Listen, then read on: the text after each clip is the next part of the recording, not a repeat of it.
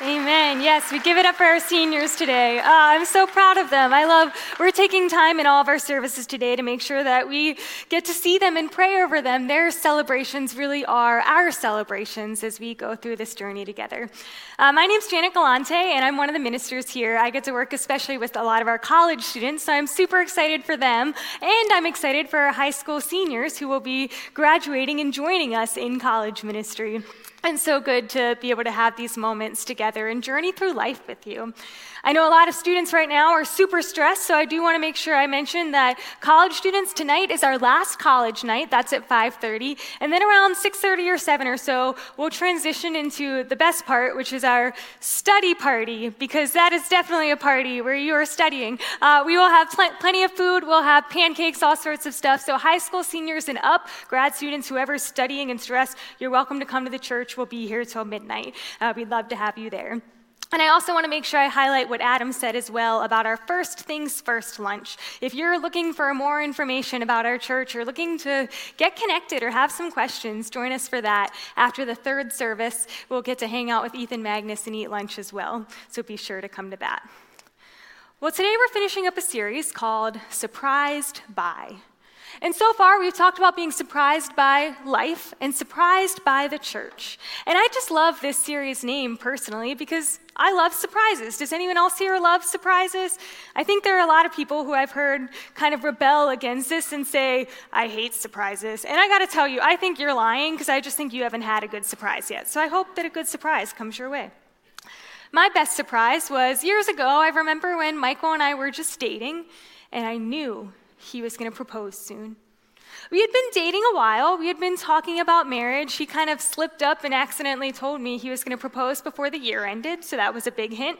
And then another time, he accidentally dropped a business card, and I just was helping him pick up something he dropped, and it was a business card to a jewelry store. So, all right, this is adding up, you know. And I tend to be a suspicious person, so, you know, I was on the lookout. I was ready. When is this proposal happening? I was looking for it every single moment I could. So, when we made the plan to visit Knoxville over Thanksgiving to see his family, and he mentioned, let's go hike the Smoky Mountains while we're there, I was convinced that is when we're getting engaged. I was so excited. I was ready. It was so obvious. I mean, he loves the mountains. We were going to be in his hometown. It was going to be great. And I still remember we're hiking up the mountain and I have this pep in my step. I'm about to get engaged. There's no ring here now, but there would be soon. And my twin sister even told me, You should get your nails done just in case. so we get to the top of the mountain and I'm looking around. Maybe over there? No? Over there? Okay? No? And then we, we hike back down the mountain and I'm a bit confused. I don't see a ring there. We're not engaged. I mean, I was pretty mad, to be honest. I wasn't just confused. And I remember at the end of the day, I was so mad that I even told him that I was mad he didn't propose, which relationship advice. I really don't recommend doing that. That's probably not a nice thing to do, but he handled it well. Uh, he didn't break up with me or anything, so that was good.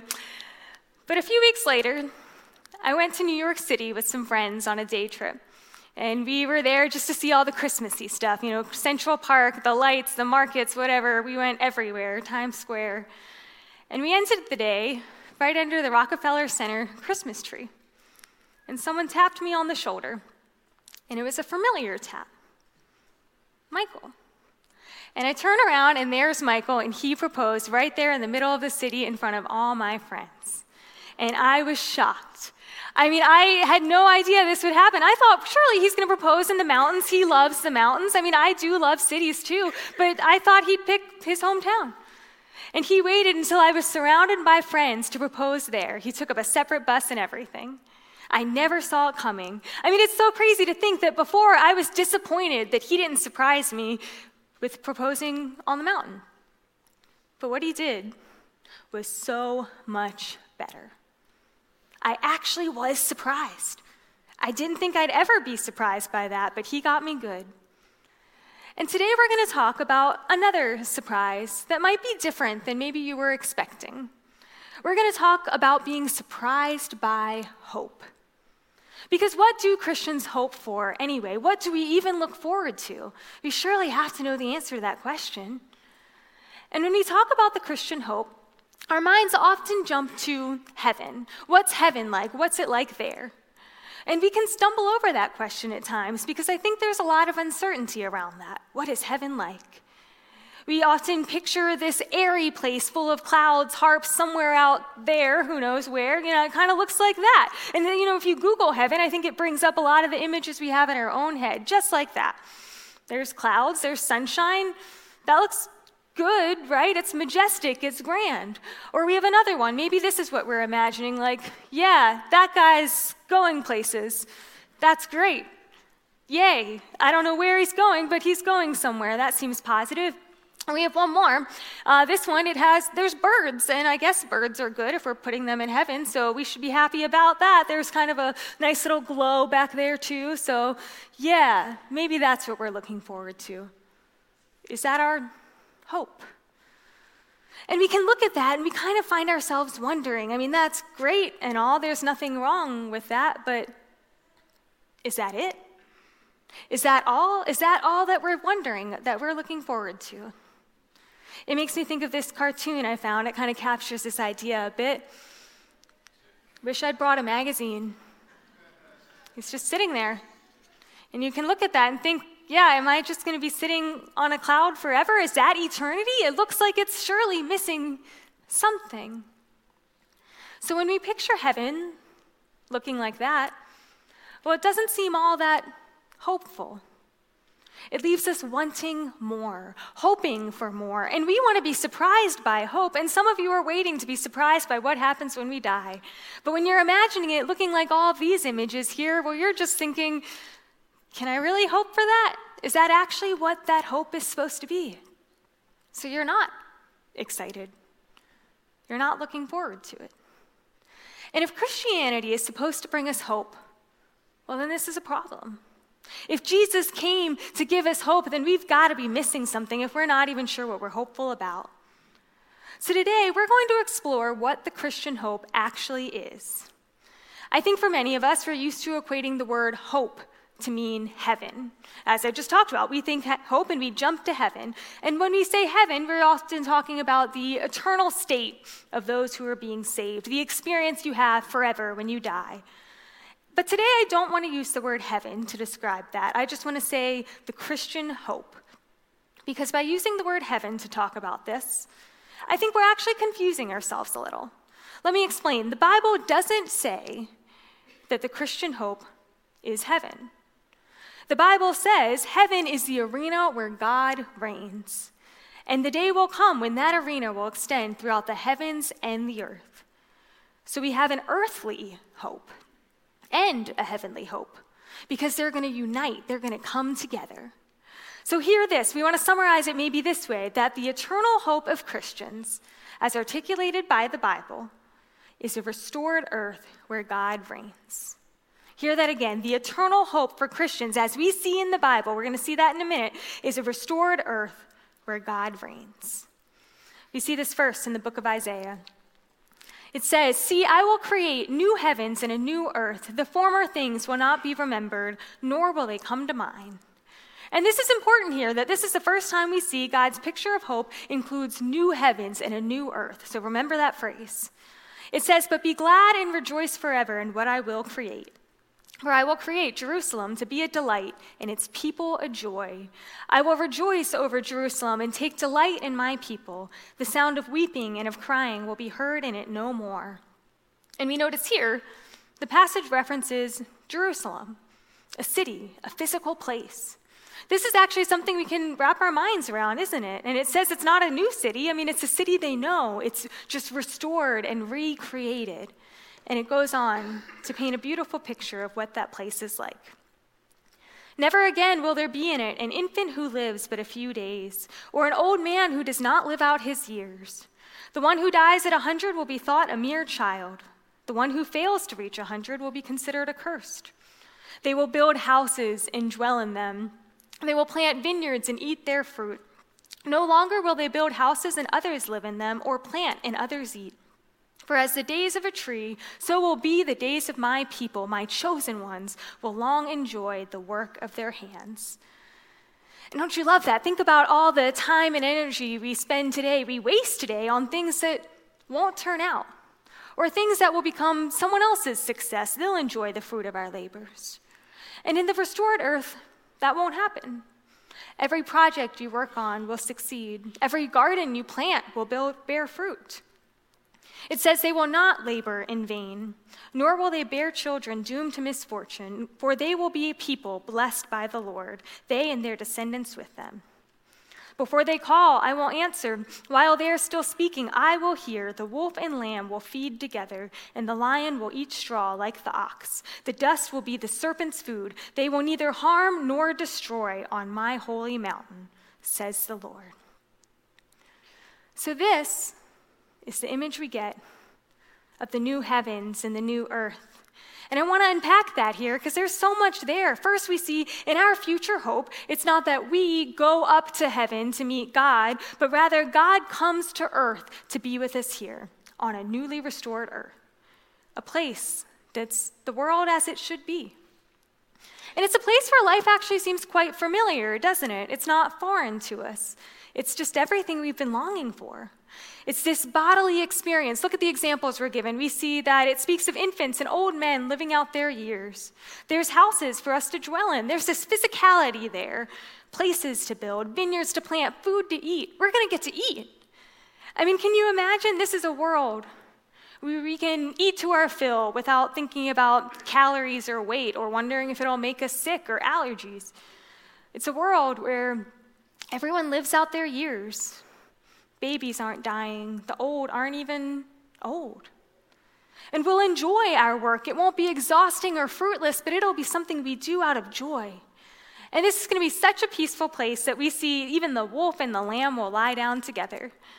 And I just love reading that phrase in particular because I can't imagine a restored earth without animals. I mean, that just sounds so beautiful to me. Maybe I can go hang out with the wolf and the lamb there.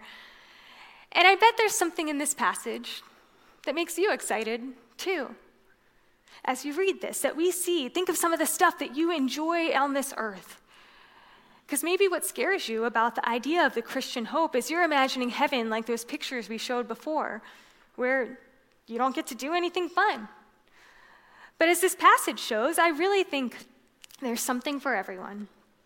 Maybe you're an architect, an engineer, you're just someone who likes to work with your hands. Well, this says here there's going to be houses to build. You'll get to design and build and create on this new restored earth. You will enjoy the work of your hands.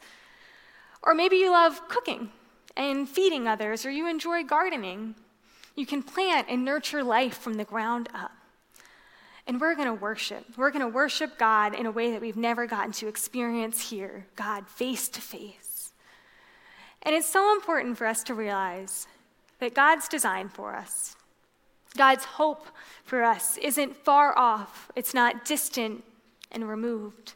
It's not up in the clouds, but it's God restoring this earth to what it should be. This is God's redeeming work, that God will bring heaven to earth, and everything that is good about this earth will be there. Because the eternal hope, as we see in the Bible, is a restored earth where God reigns. So you're not losing the things that you love here. You get to truly enjoy them the way that God designed them to be eating, building, exploring, truly living the kind of life we already long for. And I think this is a hope worth hoping for. This is a hope we can truly hope for. Now, I know we say the word hope a lot in churches. And sometimes, depending on what's going on in your life, it can sound shallow or superficial. It can ring hollow a little bit, can't it?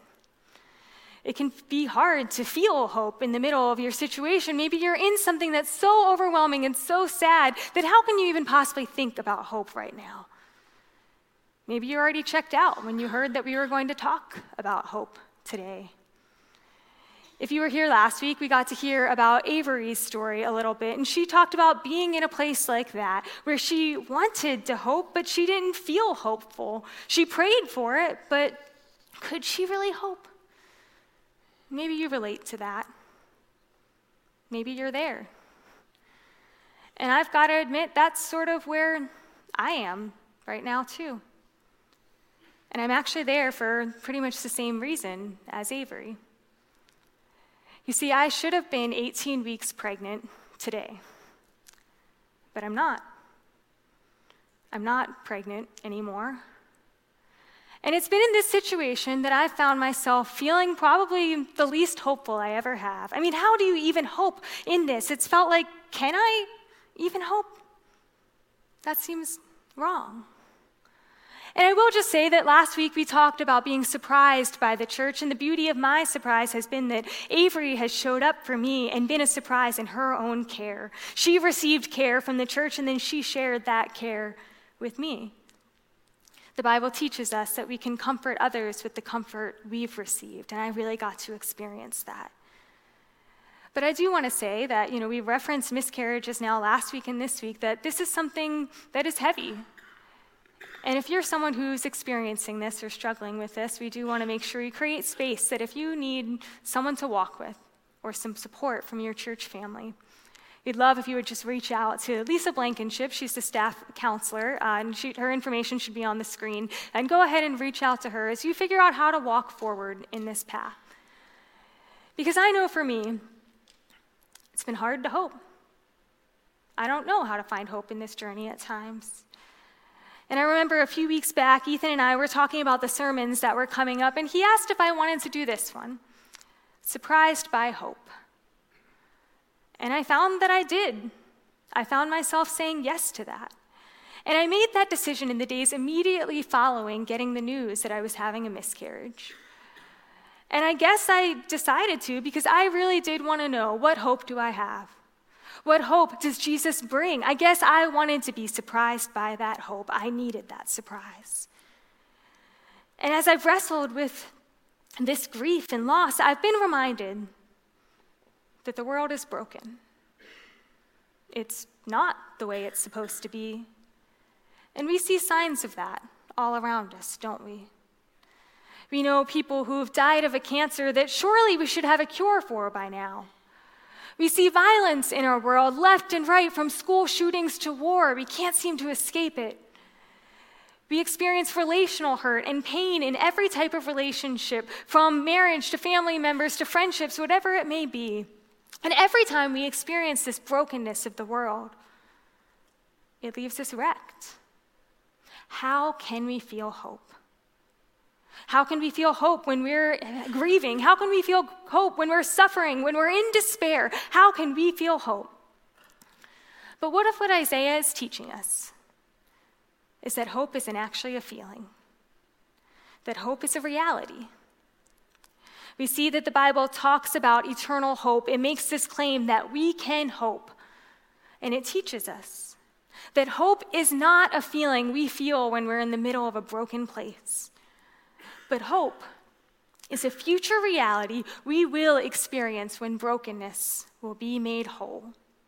We see hope isn't a feeling that we feel when they're in the middle of something hard and broken, but hope is a future reality that we believe we will experience when brokenness will be made whole. So, hope isn't a feeling, it's a reality. The Bible tells us what it will be like when that reality happens that heaven and earth will collide, they'll meet, never to be separated.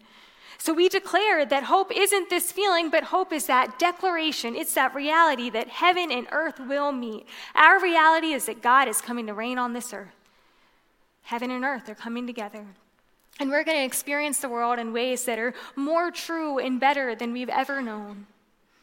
And Isaiah 65 tells us that we can dream of this better world.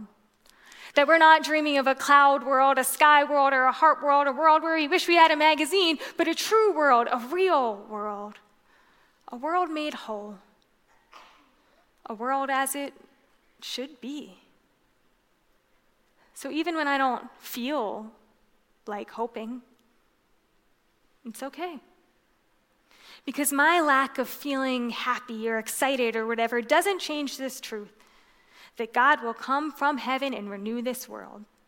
And so when I read this passage, I see that profound nature of the healing that God will accomplish on earth, the final plan for God's creation, including us that we see that, that it's a place where all brokenness is made new, where all broken things can be healed and made whole. So if you thought that your eternal hope was a cloud and a bird and a rainbow, well, then I've got some news for you. You're going to be surprised. And you get to be surprised by hope. You get to be surprised by just how healed this world can be. That though we feel the brokenness of this world, we know that God will surprise us with hope. And we see more visions of this all throughout the Bible. We see this in Revelation. It says that I saw a new heaven and a new earth, for the first heaven and the first earth had passed away, and there was no longer any sea. I saw the holy city, the new Jerusalem, coming down out of heaven from God, prepared as a bride beautifully dressed for her husband. And I heard a loud voice from the throne saying, Look, God's dwelling place is now among the people, and he will dwell with them. They will be his people, and God himself will be with them and be their God. He will wipe every tear from their eyes. There will be no more death, no more mourning, no more crying or pain, for the old order of things has passed away. That's a vision of hope right there. We see the city descending to earth, Jerusalem coming down out of heaven to meet earth, and God now dwells among us fully. God meets us on earth once and for all. That God's reign in heaven is fully extended and breaking into the world, and God's healing and restorative action are spreading everywhere. God will wipe every tear from their eyes. Death will be defeated, mourning, crying, pain, all those signs of the brokenness of this world gone. Because we can all agree that the world is broken. But when God looks at the brokenness of this world, God doesn't leave it that way. God fixes it, God redeems it, God heals it. And the reality of our hope isn't that God is going to come whisk us away to some place out there where we'll sit on the clouds. And maybe that's the surprise you were expecting. But the surprise is so much better. That the reality of our hope is God will come to reign on earth. God will make it whole. God will restore it. God will bring goodness and healing to the world. And God sees the brokenness that you're experiencing on a daily basis and puts it back together. That's the reality of our hope. And that's something we can look forward to, isn't it? But I think it's not just something we look forward to. We also see that the kingdom of heaven is something God invites us to participate in right now. We see this when Jesus came. He spoke of the kingdom of heaven constantly. He said, The kingdom of heaven is coming near. Repent. He proclaimed this good news. Hear the good news. The kingdom of heaven is near. Believe this. Believe the good news. Jesus' good news to the world was this that the kingdom of God was close.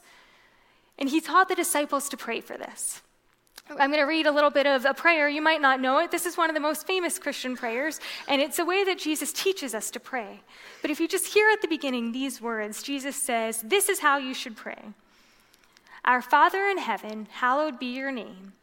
Your kingdom come, your will be done on earth as it is in heaven. And it goes on to pray about a lot of other great stuff daily bread, forgiveness. Make sure you check out that prayer. It's a great way to guide your own prayer life. But today I want you to notice how it starts that it talks about heaven. Heaven, which is not our eternal hope, but then it talks about the establishment of the reign of God on earth, which is our eternal hope. So we pray in this prayer that our eternal hope would be accomplished right before our eyes, that we would see it, that God's reign on heaven would be brought to the earth right now. Your kingdom come, your will be done on earth as it is in heaven. Because remember, hope isn't a feeling, it's a reality. And we talked about the future, that hope is this future reality where heaven will come to earth one day. So hope is a future reality. But it's also a present reality that we get to be a part of the kingdom of God coming to earth right now. We're taught to pray for it, and we're taught to act like it. We're taught to bring God's kingdom to earth. So when you help a hungry person be full, you are bringing God's kingdom to earth.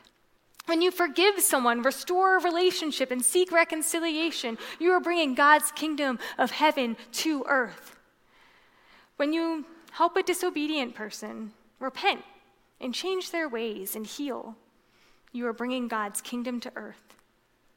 When you advocate for someone who's being overlooked or mistreated, you are living out that kingdom work. You are bringing God's kingdom to earth. So, how do we wait for the establishment of heaven on earth? Well, we work and we wait.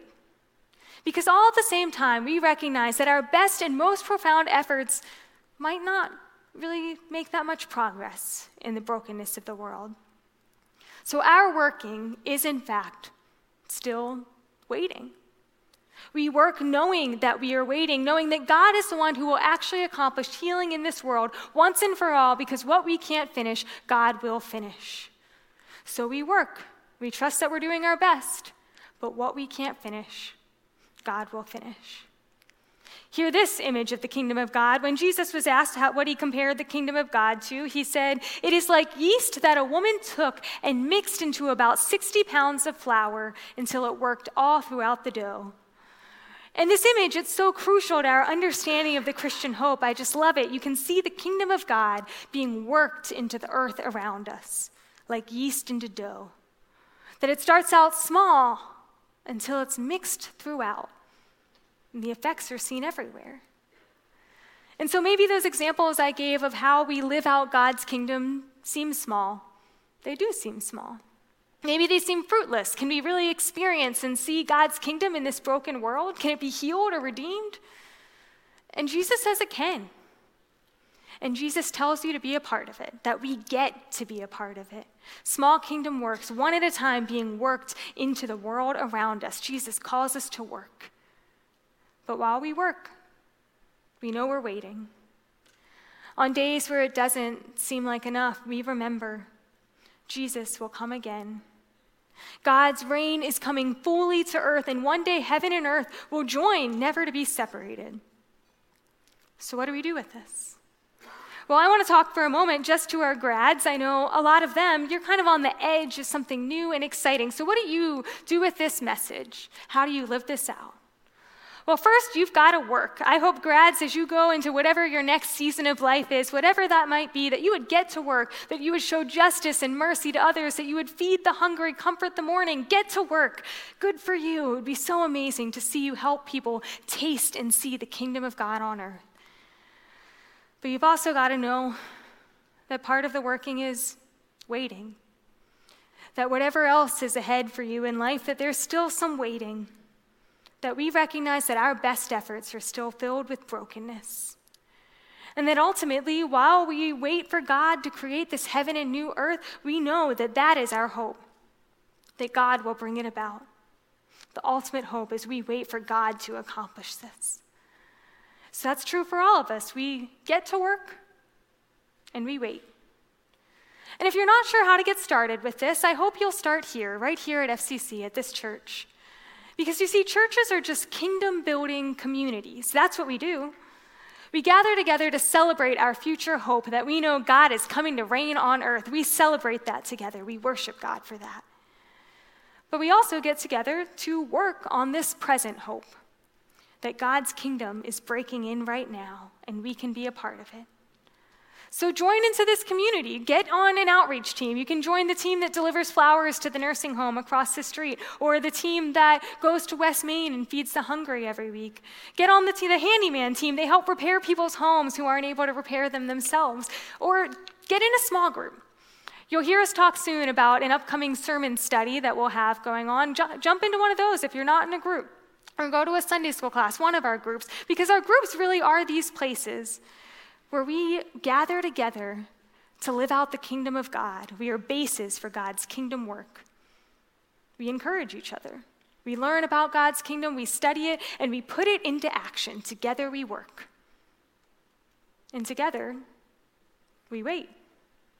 We gather to cling to this hope that God's reign is coming to earth. And in just a moment, we're going to worship. We're going to praise God for that fact that God's kingdom is coming to earth. But if you're here today and you're experiencing some brokenness, or if you need prayer, I want to invite you to come forward at the end of the service and we'll pray for you during the song, after the song, whenever. We would love to pray for you.